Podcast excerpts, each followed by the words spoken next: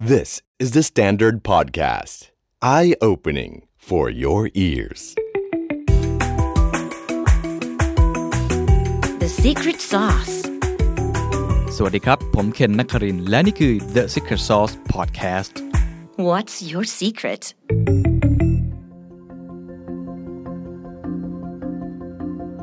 คุณผู้ฟังครับ ถ้าคุณเป็นคนหนึ่งที่ทำธุรกิจเกี่ยวกับการค้าระหว่างประเทศ และต้องคอยมอนิเตอร์ดูอัตราแลกเปลี่ยนที่ผันผวนอยู่ตลอดเวลา ผมขอแนะนำ FX Options ตัวช่วยสำหรับผู้นำเข้าส่งออก ช่วยล็อกเรทอัตราเงินแลกเปลี่ยนกับธนาคาร ควบคุมความเสี่ยงเรื่องค่างเงิน คุณจะได้สิทธิ์รับเงินค่าธรรมเนียมสูงสุด 1 0 0 0 0แบาท สมัครง่ายๆ เพียงแค่ลงทะเบียนร่วมอบรมสัมมนาออนไลน์ ที่เว็บไซต์โครงการ FX Options ของ SME www.eximfxoptions.com ธุรกิจไม่เสี่ยง เลี่ยงค่าเงินผันผวนด้วย FX Options ธุรกิจหนึ่งที่ได้รับผลกระทบจากโควิด -19 มากที่สุดก็คือธุรกิจร้านอาหารนะครับ วันนี้ผมเดินทางมาที่ร้านอาหารร้านหนึ่งนะครับ ชื่อว่าโรงสีโภชนา หลายท่านอาจจะรู้จักอยู่แล้วนะครับ เพื่อมาคุยกับเจ้าของกิจการนี้นะครับ นั่นก็คือคุณปลาอัชรา บุรารักษ์นะครับ ท่านเป็นเจ้าของเครือไอ o บ y g กรุ๊ปที่มีร้านอาหารหลายร้านนะครับ ไม่ว่าจะเป็นกับข้าวกับปลาไอศครีมไอเบอรี่หรืออย่างล่าสุดเองก็มีก๋วยเตี๋ยวเรือทองสมิธรวมทั้งข้าวต้มนะครับ ฟ้าปลาทาน อยากคุยครับว่าผู้ประกอบการร้านอาหารตอนนี้ปรับตัวอย่างไรโควิด -19 เนี่ยสร้างผลกระทบหนักแค่ไหนโดยเฉพาะรอบใหม่ในครั้งนี้ ซึ่งคุณปลาเนี่ยใช้คำว่าปีนี้เป็นปีซอมบี้นะครับแล้วก็ต้องเล่นเกมที่ชื่อว่าเกมแก้จน คุณปลาน่าจะเป็นตัวแทนของผู้ประกอบการที่ดีนะครับว่าเขาแก้เกมอย่างไรทำไมครับการทำ cloud kitchen จึงเป็นอนาคตในมุมมองของคุณปลา และทำไมครับการทำร้านอาหารหลังจากนี้ จะต้องไม่สะเปะสะปะ และโฟกัสมากยิ่งขึ้น ความเปลี่ยนแปลงที่เกิดขึ้นของพฤติกรรมผู้บริโภค ความท้าทายใหม่ๆจากโควิด -19 เทคโนโลยี หรือเทรนด์ต่างๆ ของอาหาร คุณปลาเขารับมือกับเรื่องนี้อย่างไร และมีคำแนะนำอะไรกับผู้ประกอบการด้วย น่าจะเป็นบทเรียนเป็นตัวอย่าง หรืออาจจะเป็น case study หนึ่งครับที่ทำให้เราได้ต่อยอดไอเดีย และนำไปปรับใช้ในมุมมองของตัวคุณเองด้วยครับ เราเห็นเลยครับพี่ปลาว่าโควิดระลอกใหม่เนี่ยกระทบกับธุรกิจบริการ retail ร้านอาหารมาก ๆ อยากทราบว่าตอนนี้ในเครือของพี่ปลาเนี่ยเป็นยังไงบ้างครับกระทบมากน้อยแค่ไหนบอกตรงๆว่าเหนื่อยมากนะคะ ก็คือกระทบจริง ๆ มันไม่ใช่แค่เฉพาะเราหรอก มันก็คือกระทบไปแท บจะทุกวงการเลย แต่ว่าร้านอาหารเนี่ยก็จะหนักเพราะว่าเราเป็นเหมือน people business ก็คือว่านอกจากเอ่อลูกค้าหายไปแล้ว เรายังต้องมีคอสที่เราต้องแบกก็คือพนักงานอืมที่จำนวนมากของพี่เองก็เฉพาะ Ivory Group อย่างเดียวเนี่ยนะคะก็พันกว่าชีวิตทำไมถึงเราถึงได้เหนื่อย เพราะว่าเราต้องบริหารจัดการเรื่องของคอสเรื่องของคน เรื่องของค่าเช่า ของทองสมิธเองก็อีกหลายร้อยคนอืมเนี้ยค่ะ ครั้งนี้ก็คือเทียบกับครั้งที่แล้วแตกต่างกันยังไงบ้างครับ ครั้งนี้เนี่ยเป็นอะไรที่โอเคร้านไม่ได้ปิด ยอดขายภาพรวมอาจจะดูดีกว่าครับ แต่ว่ามันยากตรงที่ว่าคอสเราอะคุมยากอืม นะคะเหมือนครั้งครั้งแรกที่เราเอ่อปิดโควิดครั้งที่หนึ่งเนี่ยล็อกก็ดาวคืน์อว่าไปเลยล็อกดาวน์ไปเลย ทุกอย่างก็คือคือถูกแบบ ปิดห้าง เราก็ไม่ได้จ่ายค่าเช่าอืมในในในบางหลาย ๆ ห้างอะนะคะครับ รัฐบาลก็มาช่วยเหลือในเรื่องของเออพนักงานที่ไม่ได้ทำงานในช่วงนั้น ก็ของเราก็ประมาณ 6 7 0 0 คนที่เราเอ่อให้รัฐบาลช่วยประกันสัช่งวย คม ค่ะเราก็แบกไว้ประมาณ 500กว่าคน ซึ่งเราก็พยายามทำ Delivery อืมช่วยเหลือตัวเองอืม อยู่ ยอดขาย Delivery มันอาจจะไม่ได้มา cover ทุกอย่าง แต่ว่าเราก็ยังควบคุม ค่าใช้จ่ายได้ดีกว่า แต่ครั้งเนี้ยเหมือนกับว่า เราไม่สามารถที่จะควบคุมค่าใช้จ่ายได้เลย เพราะว่ารัฐบาลไม่ได้สั่งปิดห้างรัฐห้างก็ยังเปิด แต่ว่าคนก็กลัว เพราะว่าคนไม่กล้ามา คนก็ไม่เข้าห้างอยู่ดี คนไม่เข้าห้างเพราะคนรู้สึกว่าการมาห้างเนี่ยมันเป็นอะไรที่สุ่มเสี่ยงหรือเปล่าครับมีข่าวออกไทม์ไลน์ติดนู่นติดนี่ก็จะมีการแบบว่าเฮ้ยฉันไม่กล้าไป ฉันไปตรงนี้มาหรือเปล่าอะไรอย่างเงี้ยอืมก็ทำให้ ไม่มีคนมาเดินครับ เนี่ยค่ะก็คือความยากของครั้งเนี้ยก็คือว่าเราไม่สามารถควบคุมคอสคได้รับคือความยากครั้งนี้คือไอตัวคอสเนี่ยที่ครั้งที่แล้วมันพอที่จะคุมได้ มันไม่มี เพราะฉะนั้นคอสก็อาจจะยังคงอยู่ค่าเช่าอะไรต่างๆ ก็อาจจะไม่ได้ลดอย่างเต็มที่ประกันสังคมก็ไม่มีใช่ถูกไหมค่ะฮะใช่ค่ะ ก็อาจจะมีลดมาบ้าง แต่ถามว่ากับสิ่งที่เราต้องเปิดไว้แบบร้อยอืมเกือบร้อยเปอร์เซ็นต์เนี่ยอืม เราเราคุมยำ ลำบากเราก็คือก็มีส่วนที่เราติดลบอะนะคะ ครับ แล้วถ้าในแง่ของรายรับที่เข้ามานะครับเมื่อกี้เราพูดรายจ่ายไปแล้วว่ารายจ่ายอาจจะไม่ได้ลดมาก รายรับที่เข้ามาเนี่ยตอนนี้มันถ้าคิดเป็นตัวเลขเป็นเปอร์เซ็นต์ในเครือทั้งหมดเนี่ยเป็นยังไงบ้างครับลดไปเยอะไหมครับ ก็ลดไปเกิน 40%แล้วโอ้โหตอนนี้เกือบหนักครึ่งมาเลยก นะครับเพราะว่าพอร์ตของของพี่ส่วนใหญ่เลยอะค่ะ ครับ อยู่ในห้าง อืม เราเพิ่งจะเริ่มมาทำ stand alone เมื่อปีที่ผ่านมาเองครับค่ะก็มีแค่ไม่กี่สาขาน้อยมาก อืม ประมาณ 40%เลยที่ลดลงไปลดแล้วมาตรการภาครัฐลดหนักเลย ต่างๆ ที่ออกมา เช่นเอ่อเรื่องเวลาสามทุ่มอะในกรุงเทพมหานคร หรือว่าเรื่องต่างๆ ที่พอที่จะผ่อนปรนมากขึ้นเนี่ยจริง ๆ มันมันช่วยไหมหรือจริง ๆ มันไม่ได้มีผล ยังไงคนก็ยังกลัวอยู่ดี คือจริงๆสำหรับพี่แล้วว่าจะปิด3ามทุ่มหรือปิด4ี่ทุ่มอะอีกหนึ่งชั่วโมงอะมันไม่ได้มีผลนะว่าหนึ่งชั่วโมงนั้นคนจะไม่ติดโควิด หรือติดโควิดอะไรอย่างเงี้ยครับถ้าผ่อนได้ก็ดี อืมถ้าไหนๆจะให้เราเปิดแล้วอะอืม ก็ควรจะให้เปิดจนจนถึงสี่ทุ่มดีกว่าครับนะคะพี่พี่คิดว่าสามทุ่มมันเป็นเวลาที่มันกักนิดนึงอะครับบางทีจะสองทุ่มอยู่แล้วคนก็รีบมาที่ห้างเอาเหลืออีกชั่วโมงหนึ่งรีบกินรีบอะไรอย่างเงี้ยบางทีมันก็เหมือนกับไม่มาดีกว่าครับอะไรแบบเนี้ยอืมก็ก็ทำให้เราอยู่ได้ยากขึ้นอืมแล้วถ้าให้เลือกผมสัมภาษณ์ผู้ประกอบการบางคนก็บอกว่าให้ปิดไปเลย สั่งปิด แล้วก็ชดเชยไปเลย ถ้าให้เลือกระหว่างปิดไปเลยชดเชยกับแบบนี้ มีความผ่อนคลายนิดนึงเนี่ยในในมุมมองร้านอาหารนะครับ คิดว่าอันไหนที่เราคืจะจัดคือการพี่ได้ว่ามันดีมีกว่ามันมีข้อดีข้อเสียค่ะครับไอ้การปิดไปเลยและชดเชยเนี่ยมันอาจจะจบเร็วกว่านะคะ แต่ว่ามาถึงตอนนี้แล้วอะถ้ารัฐบาลจะให้เปิดอืมพี่คิดว่ารัฐบาลควรจะมีมาตรการที่มันชัดเจนแล้วก็ช่วยเหลือเรามากกว่านี้อืมอืมเช่นให้เราเปิดร้านอยู่ในท่ามกลางยุคโควิด แล้วก็มีการประกาศไทำลายออกมาตลอดเวลาอืม แต่ว่าประกาศไทำลายมันเหมือนกัน ทิ้งบอมอะ ทิ้งบอมให้แบบโลกรู้ว่าอืมเฮ้ยร้านนี้เคยมีคนมากินที่เป็นโควิดนะอย่างเงี้ยทำให้คนแบบพารานอยอะลูกค้าที่เคยมากินก็งงว่าเฮ้ยยังไงวันไหนอะไรยังไงอย่างเงี้ย มันทำให้เหมือนกับว่าเขาไม่ได้เขาบอกอย่างเดียว แต่เขาไม่ได้ส่งใครมาอืมมาช่วยเหลือเลย ซึ่งถ้าถ้าถามพี่พี่อยากจะให้รัฐบาลอะ มีความชัดเจนตรงนี้มากขึ้นครับเช่น ถ้าคุณกล้าที่จะประกาศไทำลายร้าน ชื่อร้านของพวกเราแล้วอะคุณควรที่จะมีมาตรการ เช่น โทรมาเช็คซะหน่อยว่าคนเนี้ยมาจริงไหมวันนี้วันนี้จริงหรือเปล่าอืมนะคะ แล้วก็ถูกสาขาหรือเปล่าอืมเพราะว่าเคยเกิดขึ้นกับพี่มาแล้วก็อ๋อเหรอฮะใช่ค่ะก็คือประกาศผิดสาขานะคะโอ้โหสิ่งที่เกิดขึ้นกับพี่คือพี่ปิดร้าน ผิดสาขาเลย ปิดผิดสาขาคือมันรุนแรงมาก เพราะว่าสาขาที่ไทำลายประกาศออกไปเนี่ยเป็นอีกสาขาหนึ่ง แล้วเราก็มีการจัดการอย่างอย่างทันทีก็คือเราปิดร้านทันที ครับ เราก็เสียสูญเสียยอดขายในวันนั้นไปหลายแสนนะคะ แถมไม่พอส่งพนักงานเนี่ยทั้งยวงเลยทั้งทั้งร้านอะไปตรวจโควิดก็คือเสียเวลานะคะ อืม แล้วพอมารู้อีกวันหนึ่งก็คืออ้าวผิดสาขา ผิดสาขาทำฟรี โอ้โห ก็ต้องทำมาทำอีกที่หนึ่งอ่า อย่างเงี้ย ก็คือมันทำให้แบบเราคิดว่าเรื่องเรื่องเนี้ยมันเป็นเรื่องที่sensitive มากกับความรู้สึกของคนใช่ใช่พอประกาศไปครั้งหนึ่งปุ๊บอะมันไม่ใช่มันแก้ไม่ได้มันแก้ไม่ได้ การรับรู้ของคนก็เลยกลัวอืมก็เลยไม่มาอะไรอย่างเงี้ยอืมแล้วเราจะอยู่ได้ยังไงถ้าหากว่าหนึ่งผิดพลาดบ่อยสองไม่ชัดเจนอะถ้าถ้าถามพี่นะ ถ้าคุณประกาศไทม์ไลน์เราปุ๊บ คุณควรจะส่งเจ้าหน้าที่มาเลยอืมมาช่วย มาตรวจที่ร้านเลย เช็คเลยว่าพนักงานเราเป็นโควิดเป็นไหมโควิดไหมติดหรือเปล่า ถ้าหากว่าไม่ได้ติดมีการคลีนร้านแล้วอะไรเงี้ยก็สั่งให้เปิดได้ อืมแบบเนี้ยคือมันควรจะแบบชัดเจนแล้วคือก็เข้ามารวดเร็ว เข้ามาช่วยเราอย่างชัดเจนไม่ใช่ให้เราโยนบอมแล้วเราก็จัดการของเรากันเอง ใช่เราจัดการเองบางทีเราโทรไปที่กรมควบคุมอะไรเงี้ยเราก็ไม่สามารถที่จะติดต่อได้แบบอืม ในในในเคสที่ผ่านมาครับะอันนี้คือผลกระทบทั้งในแง่ของเชิงตัวเลข และในแง่ของมาตรการภาครัฐบางส่วนที่อาจจะโดนกับพี่ปาเต็มๆใช่จก็เป็รินงๆ case แค่ study หนึ่งแค่โควิดที่มีอยู่ในประเทศไทย แค่นี้สำหรับพี่พี่ก็เหนื่อยแล้วอะจะมาเจอแบบว่าการแบบไทม์ไลน์บางอย่างที่มันออกมาแล้วบางทีมันเราเราไม่ได้แบบว่า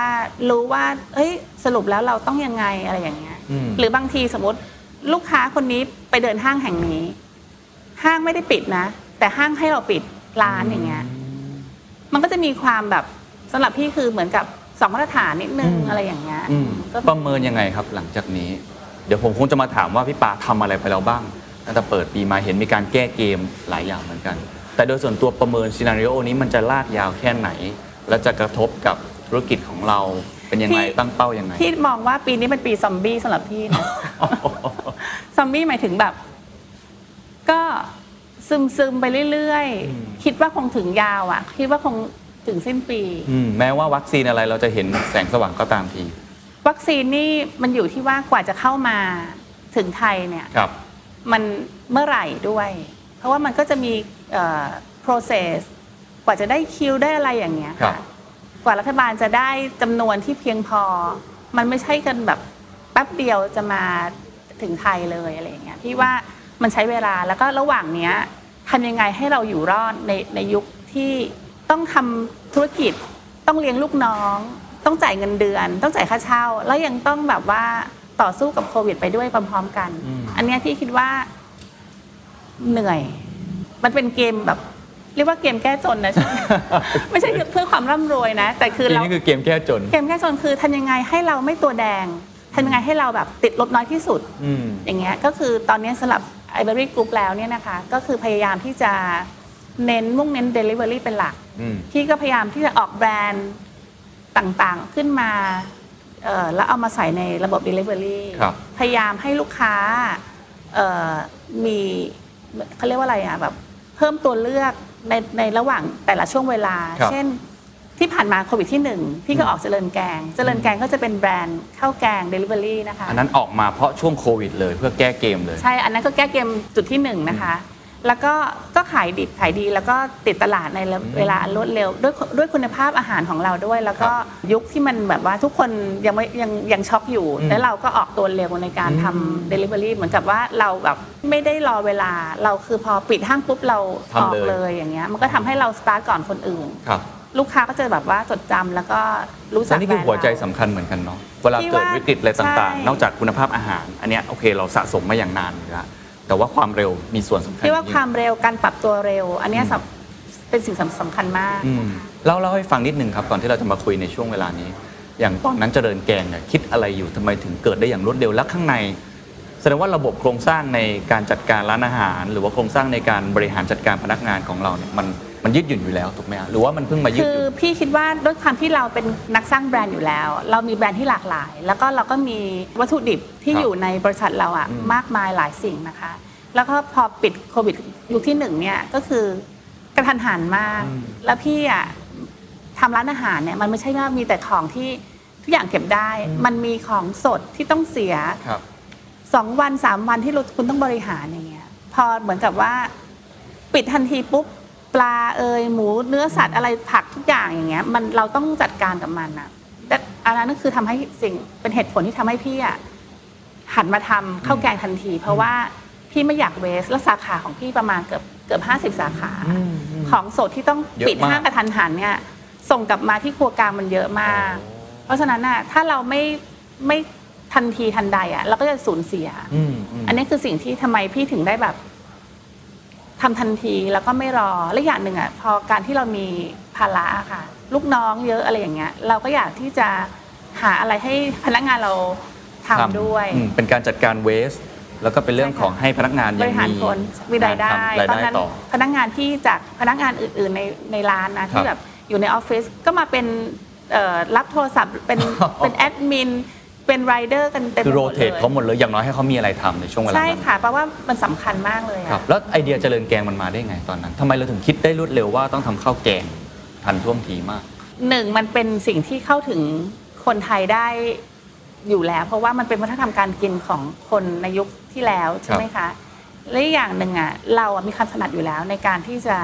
ทำพวกอาหารประเภทเนี้ยอืมพวกแกง พวกแกงเราทำใต้ร้านอาหารกับข้าวกับปลา ซึ่งเป็นอาหารไทยที่มีคุณภาพคุณภาพเรามีแกงเกือบทุกชนิดอยู่แล้ว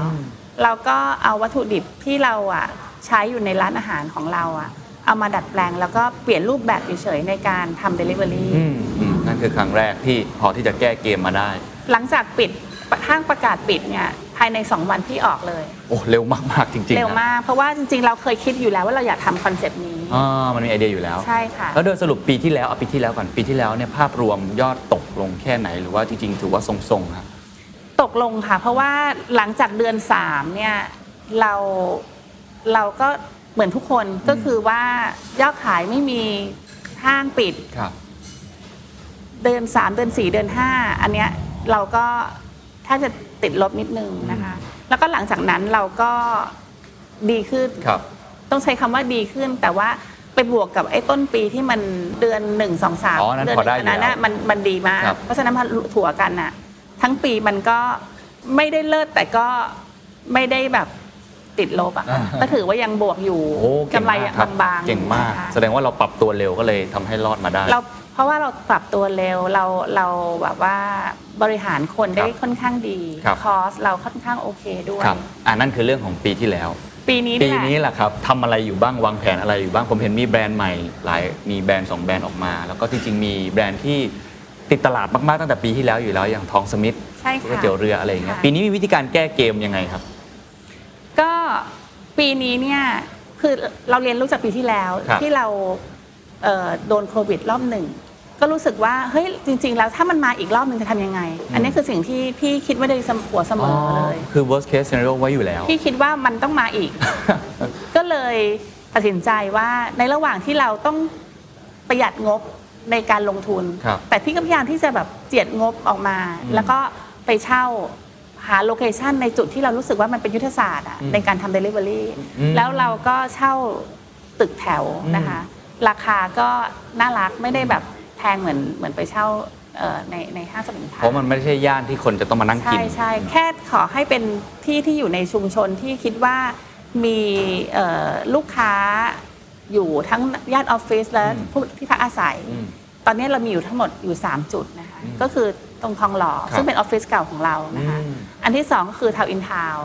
ก็คือคุมย่านเอ่อเลียบด่วนครับลาดพร้าวอะไรนั้นออฟฟิศเยอะมากใช่ค่ะ และอีกอันนึงก็คือเย็นอากาศอยู่ใกล้ๆตรงนี้เอง อ๋อ ตรงแถวพระรามสามอะไรพวกนี้ เออเย็นอากาศก็จะครอบคลุมไปถึงสาทรลุมพินีพระรามสามอะไรอย่างเงี้ย ตอนเนี้ยเราเรามีอยู่ 3 จุด ซึ่งพี่ใช้ 3 จุดเนี้ยเป็นเขาเรียกว่าค o าวคิ t เช่น อ๋อ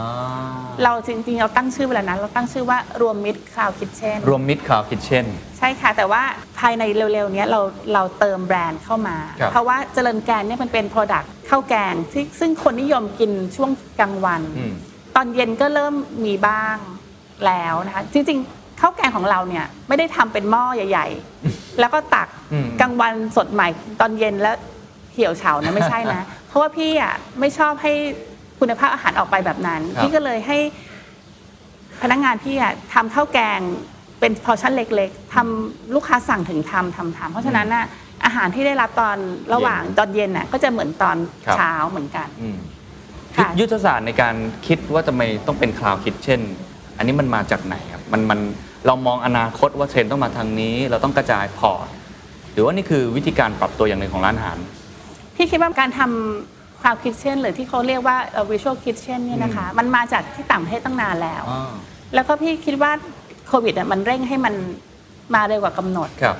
ซึ่งมันเป็นอะไรที่ work นะ เพราะว่า 1. ค่าเช่าคุณก็ไม่ต้องเสียแพง 2. คุณสามารถมี product ที่หลากหลายอืมอยู่ในที่พื้นเดียว ที่เดียวกัน โดยที่อย่างอย่างพี่เนี่ยอาจจะได้เปรียบเพราะว่าพี่มีหลายแบรนด์อยู่ในมือเอง แล้วก็พี่สามารถที่จะ control เรื่องของคุณภาพของอาหารได้ร้อยเปอร์เซ็นต์นะคะ control ในเรื่องของความสะอาดได้ร้อยเปอร์เซ็นต์เพราะฉะนั้นอะทุกแบรนด์ที่เข้ามาอยู่ที่ที่เราเลือกเข้ามาเนี่ยมันก็จะถูกควบคุมได้ทั้งหมด ครับ ไม่ใช่แบบว่าไป เอาไปเอาแบรนด์คนอื่นๆ บางทีเราก็ไม่รู้ว่าอืมเอ้ยเขาทำยังไงบริหารจัดการยังไงอืมอาหารพอไหมสมมติขายดีเอาหมดอะไรอย่างเงี้ยอืมแต่ของเราคือเราแบบมีการบริหารแบบที่เราทำอยู่แล้ว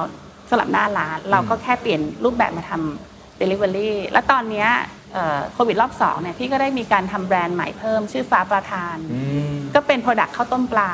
เพราะว่าเจริญแกงอะมันเน้นขายกลางวันครับ ข้าวต้มปลาเนี่ยก็จะขายกลางคืน แล้วก็อีกอันหนึงเอาข้าวต้มโรงสีร้านเนี้ยค่ะครับก็คือโรงสีโภชนา แล้วก็ออกลายเป็นข้าวต้มกุ้ยอ๋อก็พยายามจะหาเรื่องแบรนด์ใหม่แบบใหม่ๆ แล้วก็ไปเติมในคาวคิ t เช่นเพื่อให้เอ่อสร้างรายได้ทดแทนในช่วงที่ห้างปิดสามทุ่มอืมเข้าใจแล้ว เพราะตอนนี้ห้างปิดสามทุ่มช่วงดึกอะเราขายยากครับเราแล้วเราพี่ต้องแบกค่าคอสค่าคนเยอะอืมพอเรามาทำคาวคิทเช่นเนี่ย เราหา product ไปเติมในช่วงที่แบบห้างปิดหมดแล้ว อืมเนี่ยก็ทำให้ตอนนี้ก็ลูกค้าก็ feedback ดีมากสำหรับเอ่อฟ้าปลาทานนะคะ เพราะว่าเป็นแบรนด์ข้าวต้มปลาซึ่งพี่ก็แบบประคบประหงม แล้วก็ ทำ R&D เอง ชิมทุกอย่างทั้งการทำปลา การเลือกแหล่งที่มาของปลา อืม ซุปข้าววิธีการทำทุกอย่าง ซึ่งพี่คิดว่ายุคสมัยเนี้ย มัน ทำให้ดีเฉยๆมันไม่พอนะ มันต้องแบบดีที่สุด เพราะว่าคนอะ มันจะถูกจำเราอะจำเราเข้าไปเลยว่า คิดถึงข้าวต้มปลาต้องนึกถึงฟ้าประธาน สมมติอย่างเงี้ย อย่างก๋วยเตี๋ยวเรือทองสมิธอย่างเงี้ยคิดถึงก๋วยเตี๋ยวเรือก็ต้องนึกถึงทองสมิธอืมคือมันไม่ใช่แบบแต่ก่อนแล้วที่เข้าไปร้านอาหารแล้วกินอะไรก็ได้ ตอนนี้ใช่กลายเป็นว่าถ้าเราจะทำอะไรเมนูนั้น หรือร้านนั้นอาจจะมีเมนูเด็ดเพียงเมนูเดียวก็อยู่ได้ พี่คิดว่าสมัยเนี้ยการทำอะไรที่มันแบบ หลากหลายวาไรตี้แล้วก็ไม่รู้ลูกค้าก็เลยไม่รู้ว่าเอ้ยสรุปว่าคุณเก่งอะไรอย่างเงี้ยอืมอันเนี้ยมันทำให้พออยู่ที่บ้านอะเขานึกไม่ออกถึงเราไม่รู้เลยว่าเปลี่ยนพฤติกรรมมันเปลี่ยนพเนาะฤติกรรมมันเปลี่ยนตอนเนี้ยคือคนต้องการความชัด เราต้องเป็น top of mind ของของคนให้ได้อืมนอนอยู่บ้านฉันอยากฉันไม่สบายวันนี้ฉันอยากกินข้าวต้มปลาจังเลย ฉันนึกถึงฟ้าประธาน เพราะว่าเขาทำอร่อยและสะอาดและปิดห้าทุ่มสมมติอย่างเงี้ยครับเราก็กด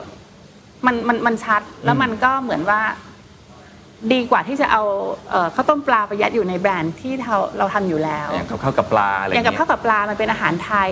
สี่ภาคใช่ไหมคะ มีความรสจัด พอมาทำเอ่อข้าวต้มปลา ถ้าจะเอาวัดยัดเข้ามาอย่างเงี้ย พี่คิดว่าคนมันจะไม่จำ อืมเพราะฉะนั้นยุคนี้ต้องทำให้เป็น top of mind ต้องดีที่สุด ให้คนจำได้ ใช่ ไม่ต้องทำสะเปะสะปะ ยิ่ง Delivery เนี่ย ถ้าไม่อร่อยจริง ไม่ดีที่สุดน่ะ มันก็จะ อยู่ยาก อ่าจริงครับ เพราะว่ามันไม่มีอย่างอื่นให้ให้หลอกล่อให้คนซื้อ อย่างเปิดร้านเนี่ยมันไม่ได้ขายแค่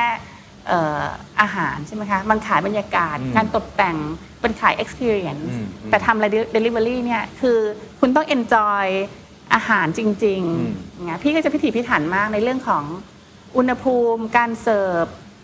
แพคเกจจิ้งอะไรอย่างเงี้ยเพื่อให้ลูกค้าที่ให้ได้ได้รับอาหารเนี่ยรู้สึกเลยว่าแบบ เฮ้ย คุณภาพดีอะครับ ไม่ต่างกับกินที่ร้านเลยนะอืม อย่างเงี้ยค่ะเพราะฉะนั้นประมาณหลังจากนี้ผมอยากทราบแนวทางการลงทุนหรือการบริหารของของเครือไอเบอรี่หรือพี่ปลาเอง ถ้าให้เลือกได้จะเปิดร้านที่เป็น dine-in หรือเป็น cloud kitchen มากขึ้น คิดว่าอนาคตของวงการร้านอาหารมันจะไปในทางไหนอะครับ เออพี่คิดว่าพี่ตอนเนี้ยพี่ต้องบริหารความเสี่ยงนะคะยังไงพี่ก็ต้องมีการทำทั้งสองรูปแบบ อืมทั้ง dine-in แล้วก็เอ่อเดลิเวอรี่ครับ การทำ cloud kitchen ตอนเนี้ยรู้สึกว่าเป็นอะไรที่ถูกยุคถูกสมัยอ่านะคะแล้วก็ทำได้ก็คือว่าเราเลือก location ที่มันใช่อืมง่ายต่อการเข้าถึงง่ายต่อเออพี่ๆไรเดอร์ที่มาถึงจอดรถอืมอืมอืมไม่ต้องแบบจอดแล้วก็กระเสือกกระสนขึ้นไปหลาย ๆ ชั้น คือเราต้องคิดเผื่อไรเดอร์ด้วย ไม่ได้คิดเผื่อต้องคิดเผื่อถ้าเกิดใช่ถ้าทำ dine-in เราคิดเผื่อคนมานั่งกิน ถ้าใช่ทำ cloud kitchen ต้องคิดเผื่อไรเดอร์ใช่ต้องต้องต้องคิดตรงนั้นเลยจะจอดรถตรงไหน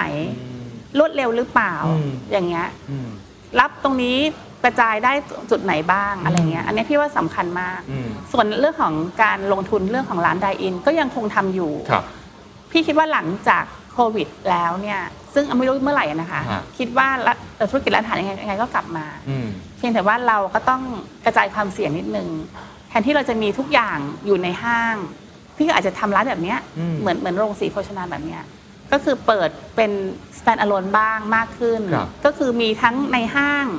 แล้วก็ทั้ง stand alone เพื่อที่จะกระจายความเสี่ยงและ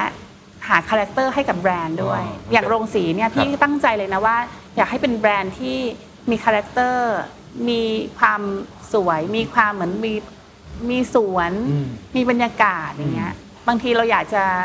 เป็นเหมือนกับเป็น magnet บ้างอะแทนที่จะแบบว่า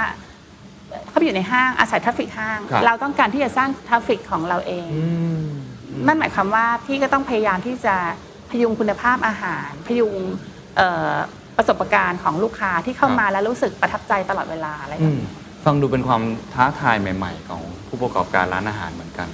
ในแง่ของต้องกระจายความเสี่ยงมากขึ้นทำเมนูให้เด็ดที่สุดมากขึ้น แล้วก็อ่าในแง่ของการจัดการพื้นที่อาจจะไม่สามารถพึ่งพาห้างได้อย่างเดียว ต้องทำแมกเนต ของตัวเองอีกใช่หค่ะลายๆอย่างเหมือนกันนะฮะนี่ผมอยากถามในแง่ของ Cloud Kitchen เพิ่มเติมเล็กน้อย เพราะว่าจริงๆ พี่ปาทำไดอินมาตลอด ค่ะ แล้วผมเชื่อว่าหลายๆร้านก็ทำแบบนั้นมาตลอดเหมือนกัน Delivery บางทางมันเป็นเรื่องของอุบัติเหตุที่เกิดขึ้น แต่แน่นอนมันเป็นเทรนด์แห่งอนาคตคำถามคือว่าทำอย่างไรให้ Delivery มันขายดีทำอย่างไรให้ Cloud Kitchen เนี่ยมันขายดี มันมีวิธีการบริหารอะไรเพิ่มเติมที่อยากจะเสริมไหมครับในมุมพี่ปาเองพี่คิดประสบกรณ์ว่าการทำ delivery เนี่ย คือตอนนี้ลูกค้าเนี่ยจะใช้เวลาอยู่กับ หน้าหน้าโทรศัพท์มือถือหรือหน้าจอตลอดเวลา เราต้องทำยังไงให้เราอะถูกเห็น อืม แล้วก็รู้สึกถูกนึกถึงอืมในโลกของโซเชียลด้วยนะคะ อืม ไม่ใช่ว่าแบบ จะเอะอาจจะเข้าไปอยู่ในเอ่อแอปพลิเคชันอย่างเดียวแล้วมันจะขายดีอะมันต้องเหมือนกับว่าเราต้องรู้จักที่จะใช้โซเชียลมีเดียให้เป็นประโยชน์ด้วย อันเนี้ยพอถ้าคนเห็นอินฟลูเอนเซอร์เพื่อนๆเราช่วยเรา อืม ให้ให้ ช่วยกันโปรโมทอันเนี้ยมันมันช่วยได้เยอะมากอืมอืมเพราะฉะนั้นในแง่ของดิจิ t a ลมาร์เก็ตติ้งในโซเชียลมีเดียก็ต้องทำเยอะเหมือนกัน พี่ว่าสำคัญมากเลยค่ะ อันนี้เป็นแล้วสิ่งของที่พี่ปลาทำอะไรบ้างอะครับ พี่ก็ลงของพี่นะคะ แล้วพี่ก็ส่งให้เพื่อนๆที่ อืมนอกจากการโปรโมทแล้วอะถ้าหากไม่อร่อยจริงนะมันจะไม่เกิดการซื้อซ้ำเด็ดขาด อืมอืม อันนี้คือสิ่งที่สำคัญมากสำหรับร้านอาหาร ครับ ก็คือว่าคุณต้องพยายามทำมาตรฐานของคุณให้เท่ากันทุกครั้งที่สั่ง อืม คุณจะอร่อยสัก 80%ก็ได้นะ แต่คุณต้องอร่อย 80%ไปจนตลอดเวลา คือไม่ต้องถึงขั้นแบบตลอดกาลอร่อยแบบร้อยยี่สิบก็ได้ 120 ก็ต้อง120 ตลอด คือว่ามันต้องบริหารรสชาติและมาตรฐานอะให้มันเท่ากัน ไม่ใช่ว่าวันนี้มากินร้อยพรุ่งนี้สั่งอ้าว50%ไม่อร่อยละอืมกลับมาอีกทีอ้าว80 อย่างเงี้ย มันทำให้ลูกค้ารู้สึกว่า ฉันจะไม่ได้รับเอ่อมาตรฐานอาหารที่มันเท่าเท่าเทียมกันอะครับมันทำให้ลูกค้าเปลี่ยนใจอืมไปลองที่อื่น แต่ถ้าสมมุติว่าเราสามารถรักษามาตรฐานได้ เช่น คุณสั่งเจริญแกงวันนี้ รสชาติอาหารดีร้อยเปอร์เซ็นต์ครับสั่งอีกทีอ้าวร้อยเปอร์เซ็นต์เขาจะรู้สึกแบบว่าสั่งเจริญแกงไม่มีทางผิดหวังแน่นอนอย่างเงี้ยได้ตามมาตรฐาน มันจะทำให้เกิดการซื้อซ้ำครับอันนี้เป็นสิ่งที่สำคัญมากสำหรับ Delivery ค่ะครับในแง่ของที่ case study ที่พูดมาทั้งหมด ผมว่าตัวอย่างร้านหนึ่งที่อาจจะครบองค์ประกอบอย่างที่พี่ปลาพูดเลย คือมีมาตรฐานมีความ unique มาก แล้วก็ Delivery ก็ทำได้ดีมากก็คือไอ้ตัวทองสมิทธ์ค่ะ ผมว่าเป็นกระแสที่ที่น่าสนในส่วนตัวผมเนี่ยก็เป็นลูกค้านะครับ แล้วก็ขอบคุณค่ะรู้สึกว่ามันมันน่าประหลาดใจมากในสำหรับผู้บริโภคว่าก๋วยเตี๋ยวเรือจริงๆมันเป็นเมนูแบบเบสิกมาก ๆ แล้วก็ไม่น่าเชื่อว่ามันจะมีช่องว่างทางการตลาดที่ขึ้นมาได้อีก และที่สำคัญทองสวิตเนี่ยขายเอาพูดตามตรงราคาเนี่ยก็ถือว่าสูงระดับหนึ่งนะฮะสองสามร้อยขึ้นไป แบบเนี้ยมันเล่าให้ฟังหน่อยทองสมิธมันเกิดขึ้นได้ยังไงโมเดลมันเกิด ค่ะ ก็คือทองสมิธได้เป็นอีกบริษัทหนึ่งนะคะ ที่พี่ทำกับเพื่อนๆ ทองสมิทธ์เนี่ยเราเปิดมาประมาณ 2 ปีนิดๆ เราแนวคิดเนี้ยก็คือว่าเพื่อนพี่พี่การเนี่ยเขาเป็นเชฟ แล้วเขาก็ทำสูตรทองสมิทธ์ขึ้นมานะคะ แล้วเราก็พี่ก็มาช่วยทำในเรื่องของ shop concept รูปแบบของ ร้านแล้วก็แบรนด์ต่างๆ อืม ก็ได้ location อันหนึ่งที่ที่เอมบ s ซีครับ ก็เป็นร้านก๋วยเตี๋ยวเรือเล็ก ๆ เราก็มีความคิดว่าทำอย่างไรให้ลูกค้ารู้สึก อยากที่จะมาทานก๋วยเตี๋ยวเรือที่นี่ อืม เพราะฉะนั้นน่ะหนึ่งก็คือคุณภาพของก๋วยเตี๋ยวเรือมันต้อง ไม่ใช่แค่อร่อยอย่างเดียวนะมันต้องดีที่สุด อืมมันต้องเป็น top of mind ให้ได้ อืม คุณภาพของเนื้อตุ๋น เนื้อสดวากิวอะไรต่างๆ เนี้ยครับ พี่คิดว่ามันมันต้องดีที่สุด ไม่งั้นมันจะไม่ไม่ถูกจดจำแล้วก็อืม เป็นที่ยอมรับ ตอนตอนที่คิดค้นสูตรไม่กังวลเหรอครับว่าราคามันจะสูงเกินไป ปกติก๋วยเตี๋ยวเรือเนี่ยถ้าคนเอ่อ conception ของคนนี่มันจะแบบจะถูก10 บาทถูกไหมตามอนุอนุสาวรีย์หรือว่าตามรังสิตอะไรต่างๆที่มีอยู่เยอะๆเนี่ยทำไมเราถึงคิดกลับด้านกัน พี่ไม่ได้มองแค่ประเทศไทยอย่างเดียวอะพี่ก็มองถึงเอ่อแบบ global นะคะว่า ในในโลกของร้านทำร้านอาหารทุกวันเนี้ยก๋วยเตี๋ยวหรืออย่างราเมงอย่างเงี้ยเขายังขายได้ราคาแบบ แพงมากอะสามร้อยห้าร้อยอย่างเงี้ยทั้งที่เนื้อหนังอะไรอะก็น้อยกว่าของเราทำไมเราเราจะไปถึงจุดนั้นไม่ได้ ทั้งทั้งที่คุณภาพทุกอย่างนะคะเอ่อเนื้อที่เราใส่ซุปที่เราทำอะไรอะไรทุกอย่างของเราเนี่ย มันคุณภาพดีอืมอันนี้คือสิ่งที่เรารู้สึกว่า และอย่างหนึ่งเราอะเปิดอยู่ในห้างชั้นนำของของครับเมืองไทยก็คือเป็นคนที่มีกำลังซื้อหน่อยใช่เดินเข้ามา พื้นที่ของเราอยู่แค่ประมาณ 10 ตารางเมตร แล้วมีเก้าอี้อยู่ประมาณ 30 seat เราก็ต้องจ่ายค่าเช่าที่รุนแรง เพราะฉะนั้นน่ะถ้าเราขายถูกเกินไปอะเราก็ไม่สามารถทำธุรกิจใน segment ที่เป็น high-end ได้ เพราะฉะนั้นน่ะเราก็ต้องตั้งโพซิชันของเราให้มันชัดเจนว่าเราอยากที่จะเอ่อจับกลุ่มลูกค้าไหน และคุณภาพแบบไหนที่เราอยากจะใส่ให้มันสุด เพราะฉะนั้นน่ะที่อยากจะทำให้มันสุดก็คือว่าคุณภาพของเนื้อเราต้องดีที่สุด การตุ๋นความใส่ใจ กระเทียมเจียวแม้กระทั่งแบบกะอุณหภูมิที่ออกมาทุกอย่างอย่างเงี้ยมันมันเป็นเรื่องที่แบบ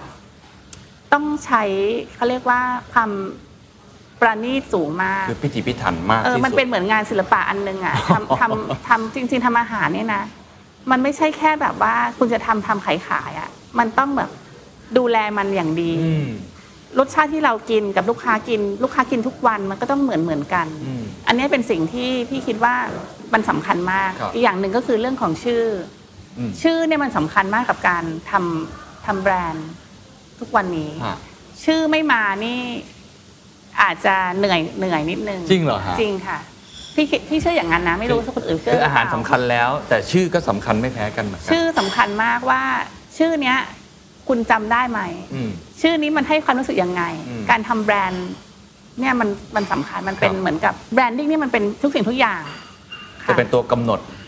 ทุกใช่อย่างเลยว่าลูกค้ารู้สึกกับเรายังไง แล้วไอ้ตัว product ของเราน่าจะออกมาเป็นยังไงด้วยใช่อย่างทองสมิธคิดชื่อนี้มาจากไหนครับ ก็ช่วยช่วยๆกันคิด ฮะ ก็พี่ก็เป็นคนที่ชอบคำว่า ทองพี่ว่าคำว่าทองมันดูเพราะดี แล้วก็เอาไปรวมกับคำว่าสมิธซึ่งมันมันมาจากคำว่าสำริดนะคะอ๋อสำริดคือแปลว่าสำเร็จอ่าอย่างเงี้ยคือก็คือเป็นชื่อที่ชื่อที่เพราะแล้วรู้สึกว่ามัน catchy มันถึงว่าครับพูดปุ๊บจำได้ปั๊บมันก็จะฟังดูเท่ๆดีอะอืมจะมีความเหมือนย้อนยุค แต่ก็ยังทันสมัยอะไรอย่างเงี้ยก็เลยใช้ชื่อนี้ แล้วมันก็มีความอินเตอร์นะผมว่าสมิธบางใช่ตอนแรกใช่ฟังครั้งแรกผมนึกถึง goldsmith blacksmithอะไรอย่างอะไรแบบนั้น ซึ่งเราก็ตั้งใจให้มันมีความคล้ายคลึงแบบนั้นด้วย ก็ก็มันมีความอินเตอร์ เพราะว่ามันค่อนข้างที่จะมีคำไทยและฝรั่งผสมกันครับอย่างเงี้ยอ่าค่ะอ่าจุดเริ่มต้นเราทำเล็กๆทำดีที่สุด branding มาแล้วทั้งหมด แล้วหลังจากนั้นมันทำไมมันถึงกลายเป็นกระแสใน Delivery ได้ครับ เรามีกลยุทธ์อะไรไหมทำไมมันคนบอกเป็นปากต่อปาก ก็ต้องเอ่อให้ให้เครดิตของการทำเอ่อบรรจุภัณฑ์นะนะคะ อ่า เราใส่ใจในเรื่องของว่าทำยังไงกินก๋วยเตี๋ยวมันเป็นโปรดักที่กินที่บ้านไม่ค่อยอร่อยนะทุกใช่ไหมใช่ มันจะชืดๆหน่อย ใช่เราก็จะมีความแบบใส่ใจในการที่ลูกค้ารู้สึกว่าอยากให้ลูกค้าไปทานที่บ้านแล้วรู้สึกเหมือนกิน กินที่ร้านทำยังไง เราก็ต้องแยกทุกอย่างเลยค่ะอืมอืมมีคำแนะคำแนะนำในการอุ่นอืมแยก product ทุกอย่างผักเอยกระเทียมเจียวเอยแยก element ทุกอย่างให้ลูกค้า ลูกค้าสามารถที่จะ เอาเส้นไปอุ่น เอาซุปไปอุ่น แล้วใส่ทุกอย่างสดใหม่ พอไปกินที่บ้านอ้าวอร่อยเหมือนกินที่ร้านเลยนี่นาอย่างเงี้ย มันก็เลยทำให้ลูกค้ารู้สึกว่าเออฉันไม่ต้องไปนั่งต่อคิวที่ร้านก็ได้นี่ ฉันก็โทรโทรสั่งมาส่งได้อะไรอย่างเงี้ยต้องมีความละเอียดมากเนาะใช่ใช่เพราะผมเห็นเวลาแพคเกจจิ้งที่ส่งมาก็จะมีการแยกชัดเจน อย่างเนื้อก็จะแยกออกมาชัดเจนใช่เลยถ้าหากคุณเอาวากิวไปอุ่น ใส่ไมโครเวฟ มันก็จะกลายเป็นสุกแล้วมันก็จะไม่อร่อย เพราะฉะนั้นน่ะเราก็จะมีวิธีการอุ่นอืมก็คือพูดง่ายๆก็คือว่าเราพิถีพิถันละกันครัค่ะบอยากให้ลูกค้าเนี่ยทานรสชาติทองสวิตที่บ้านอร่อยเหมือนทานที่ร้านอืมเราก็เลยตั้งใจแล้วก็ทำให้ทุกอย่างมันมันดีที่สุดอย่างเงี้ยค่ะ ผมเห็นพี่ปาทำหลายร้านมากหลายแบรนด์ หลายเมนูมากๆเลย แล้วก็คิดได้อย่างรวดเร็วเนี่ยตัวข้าวต้มปลา ตัวก๋วยเตี๋ยวเรือ ข้าวแกงอะไรต่างๆ จริงๆแล้วเราเราทำวิจัยไว้อยู่แล้วหรือเปล่าว่าแต่ละเมนูนี้มันเป็นยังไง หรือว่าทำยังไงให้เราคิดเมนูได้ตลอดเวลาอย่างเงี้ยการเป็นนักสร้างแบรนด์อะนอกจากคิดชื่อแล้วเนี่ยสิ่งที่เราต้องทำแล้วก็ไม่หยุดเลยก็คือว่าอยากจะขายอะไรอะเราก็ต้องที่จะไปคิดค้นและพัฒนาอันนั้นให้มันอร่อยที่สุดอย่างเงี้ยค่ะ หมายความว่าบางสิ่งบางอย่างอะ ไม่ใช่ว่าบริษัทพี่จะเคยทำมาก่อนนะ แต่ว่าพี่เองอะไม่เคยหยุดที่จะค้นคว้าแล้วก็คิดค้นมันอืม ทำแล้วทำอีกทำไปเรื่อยๆ บางสูตรอย่างเงี้ย พี่ทำมาสามเดือนอืม ทำไปเรื่อยๆ เทสครั้งที่หนึ่งไม่อร่อย ครั้งที่สองไม่อร่อยทำยังไงให้มันอร่อยกว่านี้อืมปรับแล้วปรับอีกปรับแล้วพี่จะมีทีมลูกน้องของพี่อย่างอืเงี้มยเป็นเหมือนแลบเป็นเป็นเหมือน R&D เป็น R&D อย่างข้าวต้มปลาอย่างเงี้ยอืม ทำยังไงให้ซุปมันอร่อยทำยังไงให้ อุดออกมาแล้วมันยังอร่อยอยู่อืมทำปลายังไงให้มันไม่คาวอืมอย่างเงี้ยหุงข้าวยังไงแบบที่จะ R&D ตลอดเวลา เพราะฉะนั้นน่ะมันเป็นอะไรที่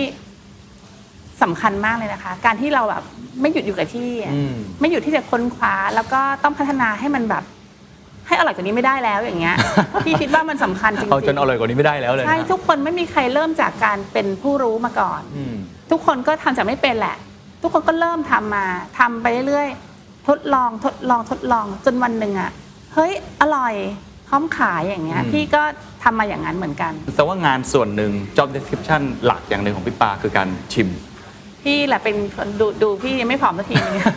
ชิมตลอดเพราะว่าจริง ๆ แล้วอะพี่เป็นคนชอบสร้างแบรนด์อืมสร้างแบรนด์มันรวมไปถึงการสร้าง Product ด้วย แล้วก็ต้องมีการพัฒนา R&D ไปด้วยกัน อืมทุกวันนี้ก็ยังต้องทดลองทำอะไรต่อไปทดลองเรื่ยๆ ตลอดค่ะ แล้วถึงตอนนี้ก็คือว่า Ivory Group เองอะ่ะ มันไม่ใช่แค่ว่าทำทำทำออกมานะ คือทำไมเราถึงทำแล้วเราขายได้ก็เพราะว่าเรามีฐานลูกค้าที่มีความเชื่อมั่น อืม แล้วก็ believe ว่าเฮ้ย Ivory Group ยังไงทำอะไรออกมาก็คงไม่ขี้เลหรอก อืม กินได้สมมุติอย่างเงี้ยพอมันมีความเชื่ออันนั้นปุ๊บอะเราสามารถที่จะ create แบรนด์ใหม่ ๆ ได้ เพราะว่ากับข้าวกับปลารสชาติดีนะ อร่อยรสชาติจัดอย่างเงี้ยอ้าวพอมาทำเอ่อโรงสีโภชนา เออ ดีอย่างเงี้ยอืมอย่างเงี้ยพอพี่ปามาทำเอ่อทองสมิธเอออร่อยสมมติอย่างเงี้ยพอเรามาทำแบรนด์เจริญแกง มันก็ได้รับการยอมรับเหมือนกับว่าลูกค้ารู้สึกว่าไม่ไม่เราไม่ทำให้ลูกค้าผิดหวังครับอย่างเงี้ยซึ่งอันนั้นมันเกิดจากการที่เรากล้าที่จะทดลอง เราตลอดเวลาไม่ใช่ว่าจู่ๆมันจะโผล่มาแบบนี้เลยไอ้ที่อร่อยเนี่ยมันใช้เวลาในการพัฒนาใช่ค่ะ นานมากแล้วก็ต้องต่อเนื่องด้วยไม่ใช่ว่า ตอนนี้ไม่ทำตอนนี้ทำแต่ตอนนี้ทุกวันนี้พี่ปาก็ต้องชิมอยู่ทุกวันอยู่ดี ต้องชิมตลอด เรารู้ว่าข้อดีของพี่นะคือพี่คิดว่าพี่เป็นคนลิ้นดีอะแล้วพี่ก็รู้ว่าอะไรมันอร่อย อืม อันเนี้ยยังไม่ได้ก็จะบอกให้ลูกน้องก็คือเป็นคนที่เคี่ยวเข็น อืม เสมือนแบบว่าเอาอีกทำอีกทำอีกอย่างเงี้ยอยู่ที่อยู่ที่บริษัทครับก็คือเหมือนกับว่า พยายามเป็นเป็นเหมือนคนเป็น conductor พี่อะหน้าที่หลักของพี่นะ เป็นเหมือน conductor อืมให้ทุกอย่างมันแบบสำเร็จให้ทุกอย่างมันออกมาได้ดีอืมให้ให้ทุกคนที่อยู่ในทีมของพี่อะทำทุกอย่างได้เต็มแบบร้อยเปอร์เซ็นต์ครับดึงศักยภาพของลูกน้องและทีมงานออกมา ไม่ใช่แค่แบบห้าสิบเปอร์เซ็นต์นะใครเก่งอะไรก็ดันเขาให้แบบอืมให้แบบชายนิ่งให้ได้อะไรอย่างเงี้ยค่ะครับ แผนหลังจากนี้เป็นยังไงบ้างครับ ทั้งในแง่ของทองสมิธเองหรือในเครือ Ivory Group เองเนี่ยหลังจากโควิดตอนนี้นะก็คือคิดว่าถ้าผ่านโควิดนี้ไปได้เนี่ยพี่ก็คงอาจจะมีการขยับขยาย เช่นไปเปิดต่างประเทศบ้างอืมในบางแบรนด์ อะไรอย่างเงี้ยอืมซึ่งต่างประเทศที่มองไว้นี่เป็นรอบๆตรงนี้ก่อน หรือว่าจะไปญี่ปุ่นฮ่องกงเลยครับก็คงน่าจะแถวแถวแถวแถวๆนั้นแหละ ก็ดูดูอยู่แต่ว่า ตอนนี้ยังพูดอะไรมากไม่ได้ เพราะว่าคงต้องรอให้เรายังไม่รู้ว่าโควิดมันจะจบเมื่อไหร่อะครับ ก็คงต้องรอให้ทุกอย่างมันคลี่คลายก่อครันบซึ่งแผนในอนาคตนะเราคิดว่าเรายังไงเราก็ไปแน่นอน โอเค ปีนี้ยังเป็นเกมแก้ชนอยู่ ปีนี้ก็เกมแค่ชนกันไปก่อน ครับ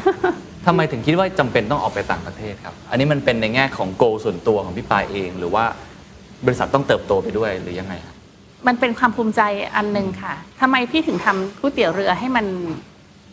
ปั้นให้มันดี ให้มันสวยให้มันดูขลังเก๋ขนาดนี้ เพราะพี่รู้สึกว่าเมืองไทยมันมีอะไรที่มันดีมากๆหลายอย่างเลยอะแล้วเราก็รู้สึกว่าเราสามารถทำทำไมทำไมไก่ทอดก็ถึงได้ยังมาเมืองไทยได้เลยทำไมแบรนด์เบอร์เกอร์ก็ยังมาเมืองไทยได้อืมอืมแต่เราอะโอ้โห product ของเราในประเทศไทยนะ มี product เป็นร้อยร้อยๆอย่างที่มันดีมากๆ แล้วก็ต่างชาติก็ชอบทำไมเราไม่บุกปั้นมันอืมแล้วก็บุกออกไปบ้าน อย่าไปบุกคนอื่นเขาบ้างอะอย่างเงี้ยมันเป็นความภูมิใจครับรู้รู้สึกว่าเราน่าจะทำได้นะ อะไรอย่างเงี้ยอืมโอเคเดี๋ยวไว้ถึงเวลานั้นเดี๋ยวจะมาคุยอีกรอบว่าเป็นยังไงบ้าง แต่น่าจะเป็นความท้าทายใหญ่เหมือนกันมันเป็นความท้าทายแล้วก็เป็นความภูมิใจของครับของทีมเราด้วยอะค่ะครับท้ายที่สุดแล้วกันนะครับ ผมอาจจะอยากให้พี่ปาให้คำแนะนำกับผู้ประกอบการหน่อยเมื่อกี้เราคุยกันเนี่ยเราคุยกันในแง่ของการแก้วิกฤตด้วยแล้วก็แผนที่ไปข้างหน้าด้วย แล้วผมว่ามีแนวคิดหลายอย่างที่น่าสนใจ รวมถึงเทรนด์อนาคตของการกินอาหาร ไม่ว่าจะในบ้านนอกบ้านเองก็ตามที ถ้ามีโอกาสให้คำแนะนำกับผู้ประกอบการนะครับอาจจะเป็นรายเล็กรายกลาง หรือรายใหญ่ก็ได้นะฮะเอาเนี่ยปัจจัยทั้งหมดเลยความท้าทายหรือหลายอย่างสิ่งที่เปลี่ยนแปลงพฤติกรรมบริโภคที่เปลี่ยนไป อะไรคือสิ่งที่ผู้ประกอบการร้านอาหารควรจะควรจะเลิกทำได้แล้ว แล้วควรจะเริ่มทำบางอย่าง หรือมีคำแนะนำอะไรที่อยากจะจะบอกกับพวกเขาไหมก็คิดว่าตอนเนี้ย สิ่งที่ควรจะทำเลยอะก็คือคุณจะควรจะโฟกัสอืมไปเลยว่าเราอยากที่จะขายอะไรนะคะ อย่างที่บอกไปตั้งแต่ตอนต้นว่า อย่าสเปซสปะค่ะอืมเราควรที่จะเน้นแล้วก็ให้คนน่ะ รู้ว่าฉันเป็นมืออาชีพด้านใดด้านหนึ่งอย่างเงี้ย ขายไปเลย อยากจะขายอะไรก็ทำให้มันชัดเจน จะกะเพราก็กะเพราไปเลยไข่เจียวก็ไข่เจียวไปเลย ใช่ใช่พี่ว่าอันเนี้ยน่าจะง่ายที่สุด แล้วยุคสมัยเนี้ยสำหรับผู้ประกอบการรายเล็กๆอะ จริงๆนะสบายกว่าพี่นะ อ่า พี่เนี่ยรายเขาเรียกอะไรนะ ต้องแบกพนักงาน พนักงานจริงๆร้านอาหารเชนในยุคโควิดเนี่ยเหนื่อยกว่าร้านผู้ประกอบการเล็กๆด้วยซ้อืมำเพราะว่าเราอะมีค่าใช้จ่ายเยอะแล้วเรามีความที่ต้องแบกหนักคนที่ยังไม่ได้เปิดร้าน แต่ว่ามีพรสวรรค์ในการท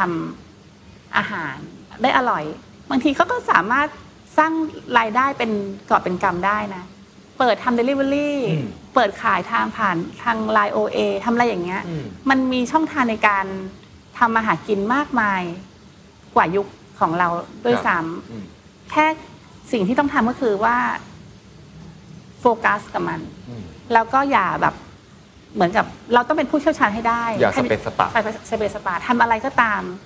ทำให้ดีที่สุด เราต้องตั้งโกลไว้เลยว่า เราจะยืนหนึ่งยังไงอืม ทำยังไงให้คน นึกถึงเรา เราอยากจะขายครัวซอง เราก็ต้องเป็นอะไรที่ the best อย่างเงี้ยสมมติอืมขายกาแฟก็ต้องทำให้ดีที่สุด มันทำให้คนน่ะจดจำเราอย่างเงี้ยค่ะน่าสนใจมากนะครับ แล้วก็ขอเป็นกำลังใจให้นะครับ ได้เลยค่ะขขออบบคุคุณณนะนะครัคะบสวัสดีค่ะ And that's the secret sauce. ถ้าคุณชื่นชอบ The Secret Sauce episode นี้นะครับก็ฝากแชร์ให้กับเพื่อนๆคุณต่อด้วยนะครับ และคุณยังสามารถติดตาม The Secret Sauce ได้ใน Spotify, SoundCloud, Apple Podcast, Podbean, j o o x YouTube และ Podcast Player ที่คุณใช้อยู่นะครับ และอย่าลืมติดตาม Facebook Fanpage The Secret Sauce เข้ามาติชมเข้ามาพูดคุยกับผมได้เลยนะครับ